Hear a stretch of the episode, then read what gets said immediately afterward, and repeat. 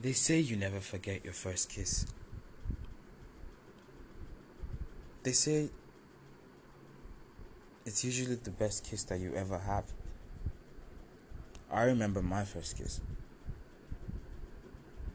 While it wasn't the best, it's definitely up there on the list of kisses I've had. Something memorable. And trust me, I've had many. However, I don't quite remember my first kiss as much as I do my worst. Now that's a story. It was 200 level, a night class. We were reading for econometrics. I think we had an exam the next day. So many people around busting their heads over formulas and tables and trying to, you know, grasp these things that would somehow make us better in the future. Side note I don't think I've ever used any of those tables or formulas in my work now. The irony. Back to the story. So I'm in this huge class, hordes of people around me. And right next to me is my crush. I've been crushing on this girl for at least two or three years now, since the day of our matric. But I've never had like the balls to say, hey, let's do something. So we're sitting together, flipping through tables and formulas, and we're just, you know, bonding it's as big as a date for me as you could ever get. In my mind, we're in love. Might be a little creepy, but hey, a guy can try. So we're reading, and it gets so cold inside because the ACs are on and the doors are locked. It's no better outside, anyways, because it's been drizzling for hours and hours and never looked like the rain was going to let up. I'm not bothered though, because I have my trusty hoodie with me. I never go anywhere without it. My crush isn't so lucky though. She's shivering like a fish that's just been brought out of water. As a gentleman, I give her my sweater saying, Hey, keep warm you know, forming hard guy. She says thank you, and looking at her wearing my clothes is just nothing short of orgasmic. In my head, that's a sign of marriage. So we keep on reading. After a while, she slams her books, says, Do you want to take a stroll with me? It's cold inside. A part of me tries to put logic into that statement. It's colder outside, and you want to take a stroll so you can warm up. But hey, there's this hidden rule about never arguing with your crushes. Just do it. So I say, okay, sure. Let's go for it. And in no time, we're outside. It's a beautiful night. Probably one of the most beautiful I've ever seen. The moon is out. The stars are circling it. There are these little drops of rain all around. The ground is wet. And you could almost smell the rain off the tarmac. And then there's she. In all the aesthetics, she looks like the most beautiful thing that I've ever seen.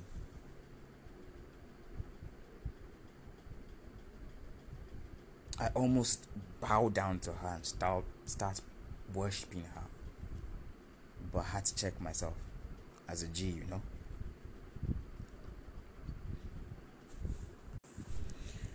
I let her walk in front of me because, man, you just have to behold this kind of beauty from afar. It's better that way, trust me. She notices and asks me to walk up to walk up to her. And soon we're walking side by side. Not saying anything, but totally taking in the breathtaking atmosphere that's around us. You couldn't ask for a better night, trust me.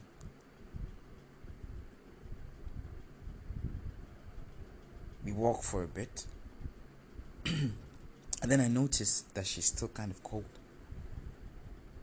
And this is my night of being the perfect gentleman. So I'm like, hey, come, rest your legs, let's sit somewhere. She says, okay. And we find a nice, cool spot to stay.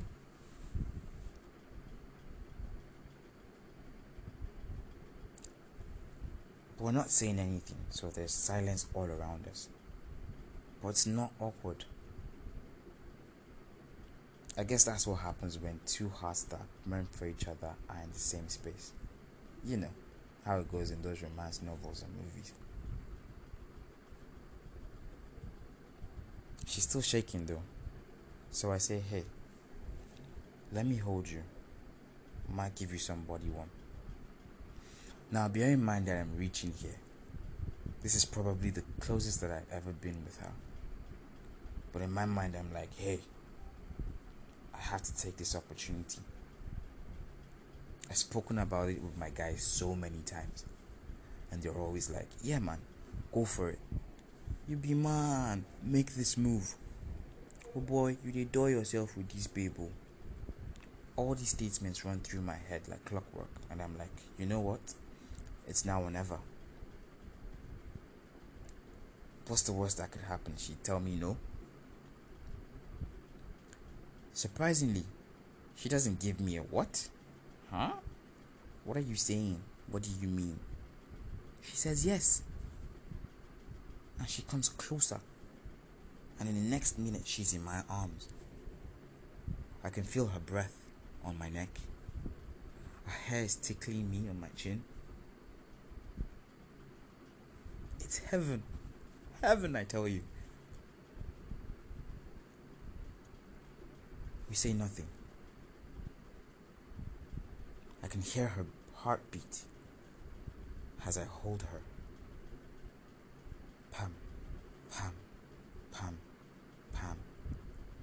Is surprisingly very slow.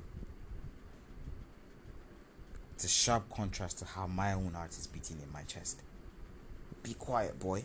I tell it. But it looks like it doesn't want to hear me. It's so excited. We spend a couple of more minutes in that silence. I couldn't ask for more. But then I'm like, hey, if I've gotten this far, I should be able to do more. In my head, the Nike slogan is just pandering everywhere. Just do it. Just do it. Just do it. And again, that voice in my head is saying, hey, what's the worst that could happen, man? I'm freaking out here.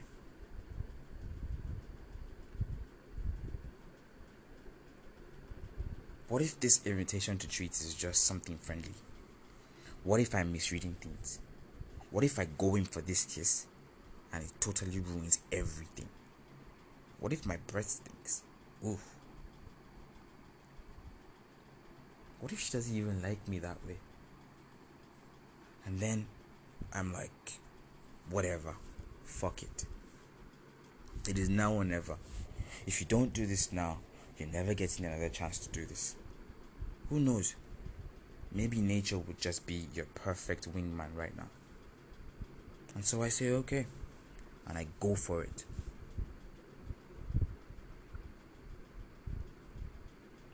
Luckily, like clockwork, like it's planned, she lifts her head up and for looking at each other.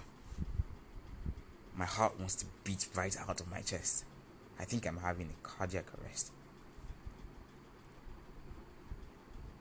Those eyes are staring back at me, and in them I'm seeing beauty, awesomeness in a human being. It's like a goddess came from wherever they come from and landed smack right in the middle of humanity. And I'm holding her and she's looking at me. I'm totally freaking out here. Totally losing my shit. But I'm like, now or never. Now or never. Now or never. And so I go in for the kiss. Slowly. Try not to be too sharp. Our lips connect. And it's fireworks. Explosive. I take in her tongue. I let her take mine. She gives me those lips. I give her mine. It's the best trade by barter ever in the history of humanity. And just when it's reaching its climax, a voice stops all the fun. Hey, wetin I dey do there? I'm like, what the fuck? Nigga? Who the fuck are you? And then I see who it is. You know, have you ever imagined what the police would be like if it was, you know, just a vigilante group? You know, just, you know, a ragtag bunch of boys running around trying to enforce laws. You know, that kind of stuff. Yeah, that's exactly what I feel about Manowar. And that's exactly who was standing right in the front of me, blocking me from heaven. He asks again, Wetin I dey do here? Who na be? and because I can see that it's Manowar now, my countenance has changed. Oh shit, it's man o' war. Oh damn. What are we going to do? But because my lady is here, yes, I'm allowed to call her my lady now, please. My lady is here. I have to say, you know what? I'm chill and handle this like a real man. And so I stare back at this man. Oh, war? Is that what you're looking for? But man, this nigga is stone cold. Naturally, I try to look for something, anything physical that could, you know, bring his stature down. And then I see his legs. He's got brackets for legs. No offense to anyone who has bow legs, but bro, this nigga puts the off in bod mass. Suddenly, I'm not so scared of him anymore. So I stand up and we're looking at each other. I'm not that tall, so even with his brackets, I'm probably a couple of inches taller than he is. Don't blame me, blame my parents. We're looking at each other now, and he totally dismisses me with one look, just one slight glance, and his eyes rest on her. He says again, Wetin you dey do here? Shey you know dey hear me? and then it clicks. They know each other. I'm wondering how? Why does the holder of my life, the future mother of my children, know this riffraff? Moon and stars, are you going to say anything? She says nothing, obviously, but the look on her face says volumes. And I'm starting to wonder what kind of relationship could these two have?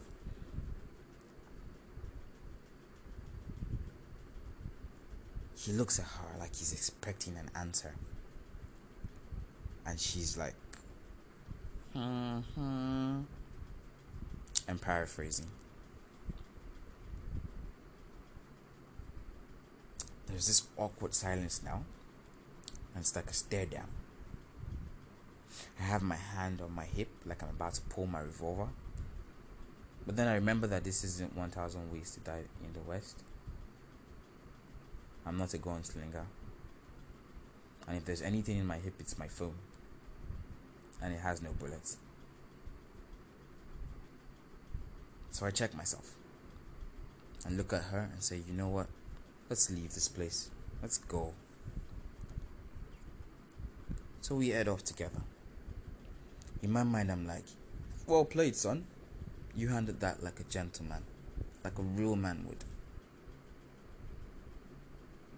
And I think I was about to save the day too. So we go back into the class, sit down. She's obviously not looking at me now. But in my mind, I'm like, maybe she's just a little embarrassed that someone saw us kissing. It's normal girl stuff. And then it hits on me again. We kissed. We fucking kissed. Two, three years of pandering around trying to get something, and bro, I hit home run. But I don't have enough time to think about that because bracket comes back in. He actually followed us. Starts racking off about him talking to her and she not answering him. And then everybody's looking at us now. And I'm like, yo. She just bows her head down. And then now he's turned his full attention to me. I'm like, yo, brackets, close that equation and leave me alone and he's going. She not because of this small thing, you know, want answer me again. And I can feel everyone's eyes staring at me. He eventually leaves, probably some of my dignity. And that was that was it. My worst kiss. It wasn't because of the kiss, but because of what happened. You know the funniest thing? I don't so much remember the kiss as I remember things that happened because of the kiss.